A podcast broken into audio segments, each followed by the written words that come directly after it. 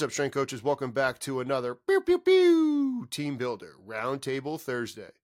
And today it's going to be me. All right. Somebody had mentioned the fact like I should do one of these so people understand who I am or get a little bit more background. So, first question we usually ask our guests on the show is what's the most impressive thing you've seen in the last, you know, training? And for me, it is how quickly athletes can pick up acceleration profiling when you've never done it with them or they're not exposed to it. And I say this because you need to give them opportunities and exposure. So I feel like a lot of times coaches might not actually give the athletes adequate a number of reps. And that might be because the distance they're running is too far. So you might be doing 15 yard, maybe even 20 yard accels, which at that point it's closer to max velocity. Uh, there's, you know, Ken Clark's research on it and the NFL combine research on it. And I'm not going down that rabbit hole with you. But what I'm saying is if you're going 15 yards, 20 yards on your acceleration day, whether it's resisted or not, you're going to be cognizant and aware of like, oh man, that's far distance. I'm not going to give them that many reps. Therefore, they're not going to get that many exposures in the early phase, five yards, of acceleration. If you're giving them shorter distance, so five yards, 10 yards, you could even program seven yards, coaches. I know you don't want to do that because you're so afraid that they won't have a line to run through. And maybe that's because the sport coach you're working with um, is a pain in the neck and is it making sure that they're running through the lines. That's a whole nother issue, too. But to me, if you can have them working on those first five yards, seven yards, let them get used to that expansion and contraction, right? Create space, get that foot right back underneath them, and propel themselves forward. Give them a lot of opportunities for it. Um, most recently, giving 10, 12, you know, exposures with that, and then just seeing how athlete can improve their profiling with it. That's been something that has been um, very impressive for me in, in noticing how quickly that they can make changes. So that's the first thing uh, I would say with respect to the first question we ask. Then the next question um, TeamBuildr what's one of the best functions about using the software uh, i'm going to caveat this with the fact that i've had it since 2019 not sure when anybody's going to be listening to this but it's november 2023 right now so four years of utilizing it software has evolved, obviously, but one of the things that I love the most is the video feature. But and anybody that hasn't used it, you can add a video, you can embed it in the back end under exercises, or you can link a YouTube video. And I know that when I was at Towson, I was guilty of being lazy and just taking somebody's YouTube video, adding it, and there it is, and calling it good enough. To me, that is not the answer. The answer is actually using the video function the way that it was meant to be. And I think DeMarco and the staff at Elon do a really good job of they film their videos, they put them on their YouTube channel, and then I'm assuming that's exactly the same videos that they link in their library on TeamBuildr. I have been doing this with my personal training clients, whether it's in person or remote. But what I've done is it's now me demonstrating the exercise. It's my voice recording, telling them how to do the exercise, and there's bullet points words on it. So it's visual, it's audio, and it's um, visual again with seeing the words on it. And it's short and it's to the point. Like these videos don't need to be a dissertation on how to do a freaking back squat. It should just be something like, hey, put the bar on your back, hands close but comfortable, feet shoulder width apart, squat down to the bottom to you can't anymore, stand back up. Bench press. Hey, grab the bar wherever you want them to grab the bar. You know, get set on the bench, bar touches your chest, press it back up. Like you don't need to write a dissertation on these movements. It needs to be short and quick and to this point because if the coach, or excuse me, if the athletes are looking on it during a lift, they want a quick hitter, let them see how to do it, get in, get out, get out of the way. Like treat it like TikTok style. Like maybe it's eight seconds. All right, eight seconds, show them how to do it.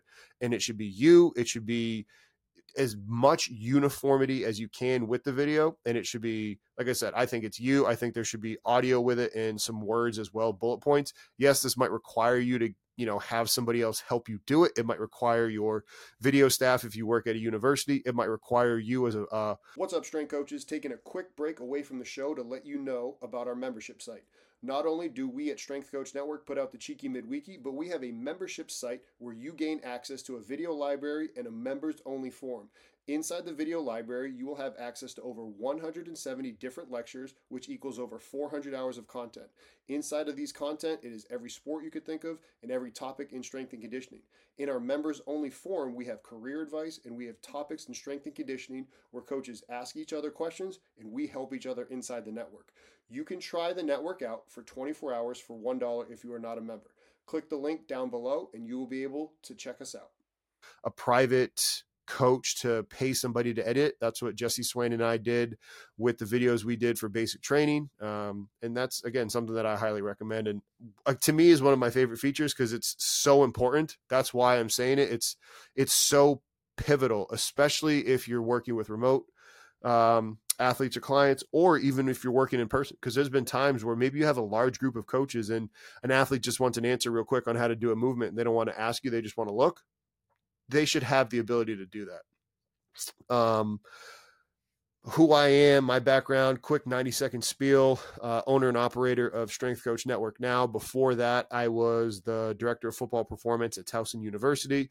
I not only work with the football team, but I work with the track and field throwers. Before the throwers, I also have worked with uh, the softball team, swim and dive team. I worked with cross country, who else? Tennis when I was at Towson for a while. So had a broad range of teams that I uh, worked with and programmed for. And then also I would fill in and cover for the volleyball team. Um, I've done the basketball team before, uh, gymnastics as well. So a wide range of sports worked with at Towson. when I was at Iowa before Towson, I was uh, working with just the football team only. So for five years, football only, one of uh, six on staff, ran the GPS, ran the analytics. also ran the off-season team leadership development program. Then before that, I was at Maryland University uh, with the Terrapins, assistant with football, but also in charge of men's and women's cross country.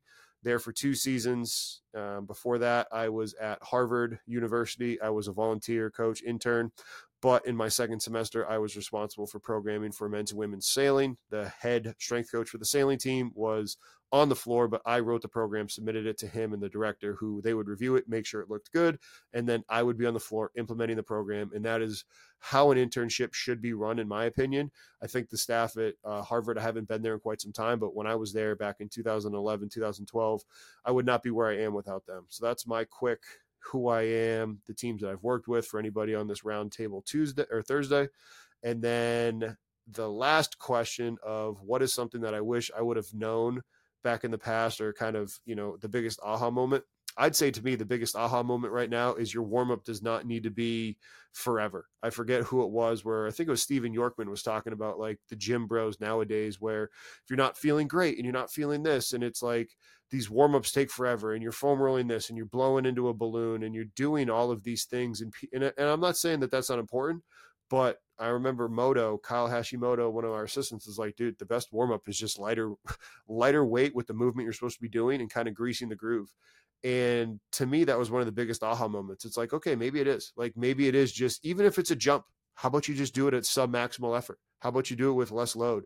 And you just kind of go through the motions and then you kind of sprinkle in some of whether it's foam rolling or, and if you don't believe in foam rolling, some sort of soft tissue work or some sort of isolative joint movement. So you could be doing a lower body prep mo- day. Let's say you're doing the power complex that we've talked about here for a while. Maybe it's just a lighter RDL and then it's not even a weighted jump. It could be a body weight jump. It could be a squat jump with your hands on your hips. So it's, you know, less actual height. So it's a little bit easier on your body altitude landing can be from a not as high height. And then you could go and hit some hip internal rotation, external rotation in a seated 90 90. And then you go and do another set of RDL, another jump. Maybe it's a little bit higher. Maybe it's with some weight. Maybe um, you see what I'm saying. Then the altitude landing a little bit higher up. Then you maybe hit some band activation work, right? And you can sprinkle it in and find ways to teach your athletes to do this. So that way it's just not this robotic thing where your warm up is this one specific thing. So to me, that's the biggest aha moment is the fact that